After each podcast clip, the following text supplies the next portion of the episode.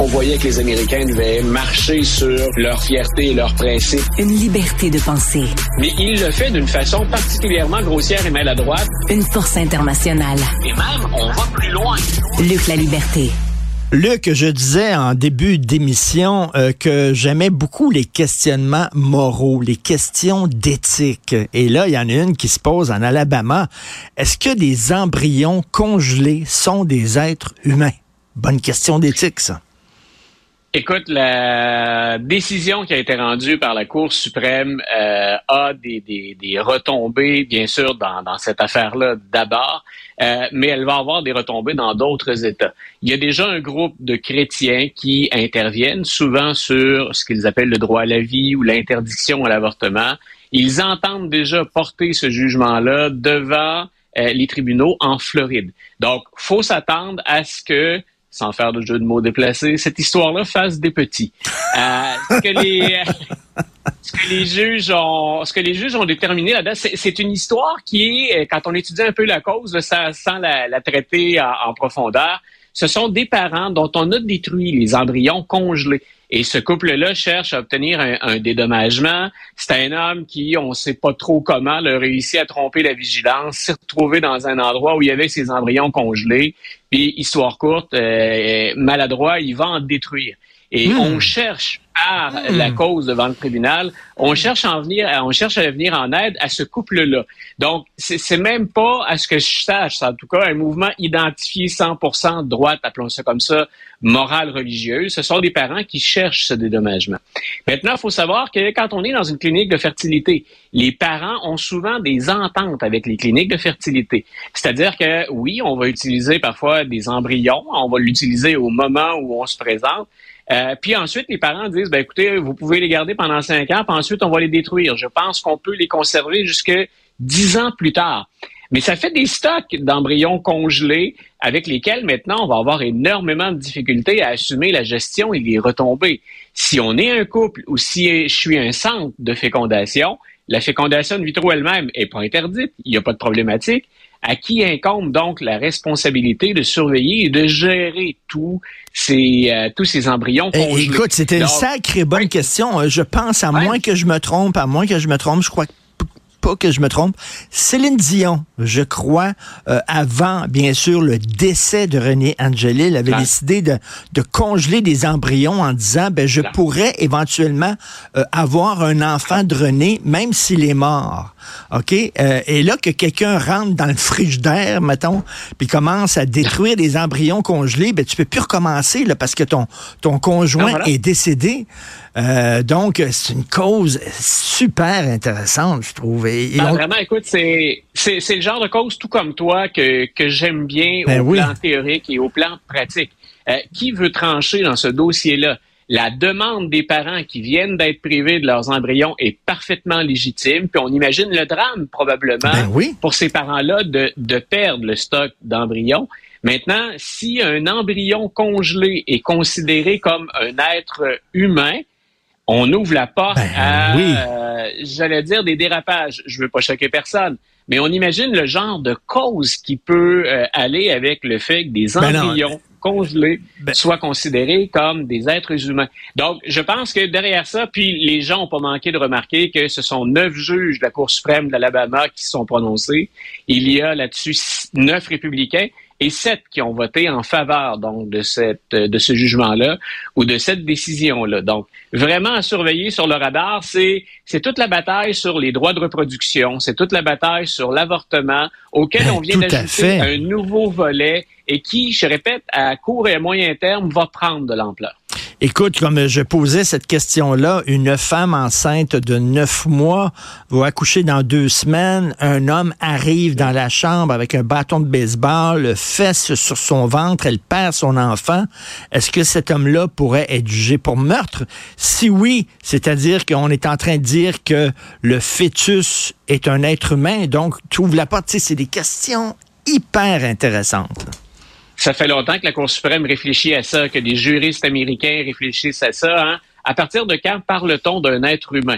Ben, en Alabama, c'est dès finalement qu'il y a fécondation, ben dès le moment où on a cet embryon congelé. Moi, je vois ça. Euh, il me semble que c'est un amas de cellules. Il y a une différence entre un amas de cellules, un embryon, un fœtus, puis un bébé qui est sur le point de naître. C'est pas la même chose. Là, là. C'est un amas de cellules pour moi. Eux jugent que c'est un être humain. Voilà, ben, tu vois, ça c'est la cette logique-là, on vient de la pousser à bout. Je vois hmm. mal comment on peut aller plus loin que ça. Euh, mais on, a, tu sais, j'ai longtemps ou plusieurs fois raconté ma fascination pour les États-Unis parce qu'on va faire des débats d'un côté et de l'autre à des extrêmes qu'on qu'on voit moins chez nous en tout cas. Et, mm. et on les a ces, ces mm, extrêmes mm. présentement. Puis là, ben, on vient d'ouvrir une nouvelle porte ou encore, disons-le comme ça, une boîte de Pandore. Euh, tout à fait, absolument passionnant.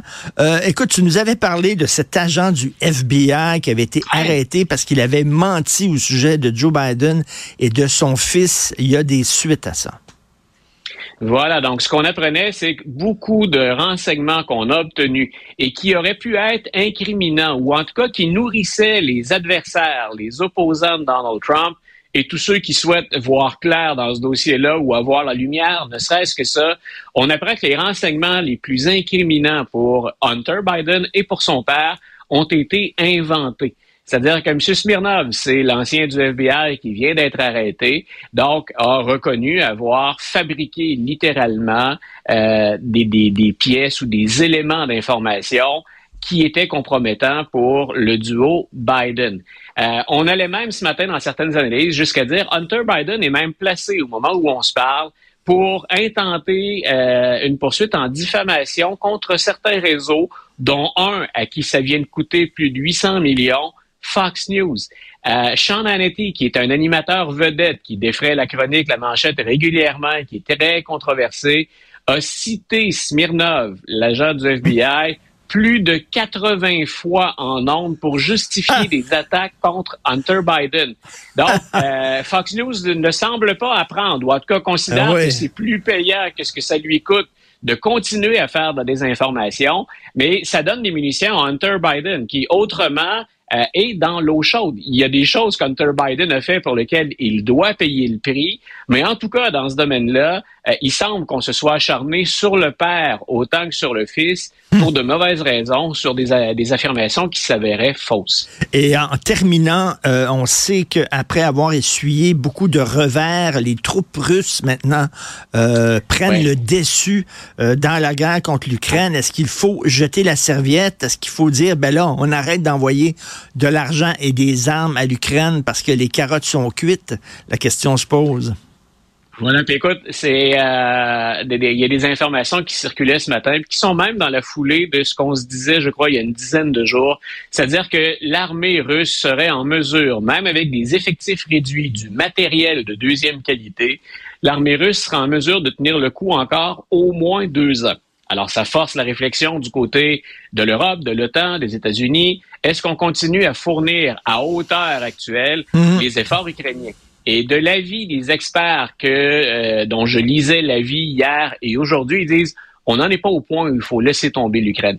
Il y a des avancées russes. Par contre, euh, c'est plus important que jamais de demeurer Euh, on est capable de stabiliser l'économie en Ukraine parce qu'on arrive à faire sortir ne serait-ce que ça, que le blé. Euh, les ouvrages défensifs ou les armements défensifs qu'on donne à l'Ukraine fonctionnent toujours euh, en termes de population, en termes de capacité de se chauffer, de s'éclairer. Donc, l'Ukraine est encore capable de tenir le coup, mais c'est pas le moment de fléchir ou de plier les genoux. Et écoute, la plupart pointaient en direction des États-Unis puis de la division chez les républicains, qui semblent pas s'entendre sur la nécessité de ce 60 milliards supplémentaires ça tarde. On débattait encore de ça hier à la Chambre ah, des représentants. Oui. Malgré tout ce qu'on sait sur Poutine, avec euh, l'histoire de Navalny, moi je me dis, ça va pencher dans la balance, ça montre que c'est un dictateur sanguinaire et qu'il faut vraiment l'arrêter. Malgré ça. La pression, la pression est énorme sur Johnson, qui est le speaker. C'est le président de la Chambre qui a le droit finalement, qui, à qui revient, incombe la responsabilité de dire on va voter sur un projet de loi. Les sénateurs se sont entendus, républicains et démocrates. Et maintenant, même les républicains disent, ça n'a pas de sens. permettez aux gens de voter sur cette loi-là, puis envoyons l'aide. Sur une enveloppe de 95 milliards, c'est 60 qui s'en vont à l'Ukraine à un moment où on en a bien besoin. Eh bien, oui, c'est les deux ans, on, le sait, ce week-end. Écoute, euh, question quiz. Un jeune qui se masturbe dans un Kleenex et qui jette son Kleenex, est-ce qu'il détruit un être vivant en devenir en détruisant tous ces spermatozoïdes-là? Est-ce que la Cour suprême va se prononcer là-dessus? Moi, je vais te laisser sur une citation d'un humoriste qu'on aime bien tous les deux, Bill Maher. Euh, il a déjà dit pour les républicains, life begins at erection. La vie commence à l'érection. Ça a été longtemps, ça a été longtemps considéré comme une blague. Écoute, pas certain ce matin. ben, c'est pas certain que c'est une blague. Merci beaucoup, Luc. Toujours un plaisir. Salut. À demain. Bye.